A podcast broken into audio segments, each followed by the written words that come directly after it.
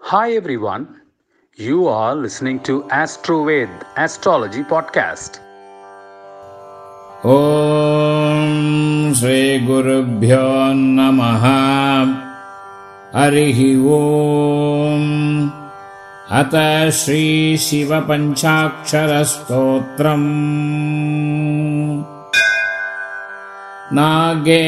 नागेन्द्रहाराय त्रिलोचनाय भस्माङ्गराघाय महेश्वराय नित्याय शुद्धाय दिगम्बराय तस्मै नकाराय नमः शिवाय।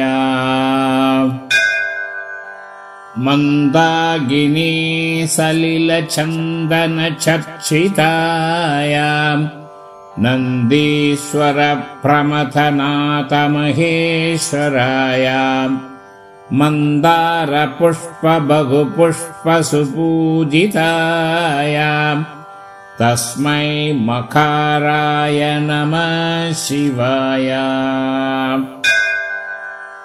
शिवाय गौरी वदनाब्जवृन्दसूर्याय दक्षाध्वरनाशकाय श्रीनीलकण्ठाय वृषध्वजाय तस्मै शिखराय नमः शिवाय।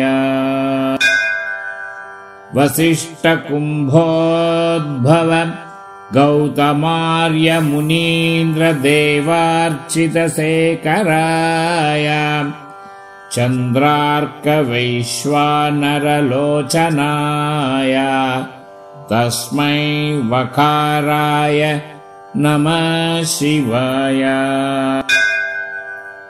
यज्ञस्वरूपाय जठाधराय पिनाकहस्ताय सनातनाय दिव्याय देवाय दिगम्बराय तस्मै यकाराय नमः शिवाय।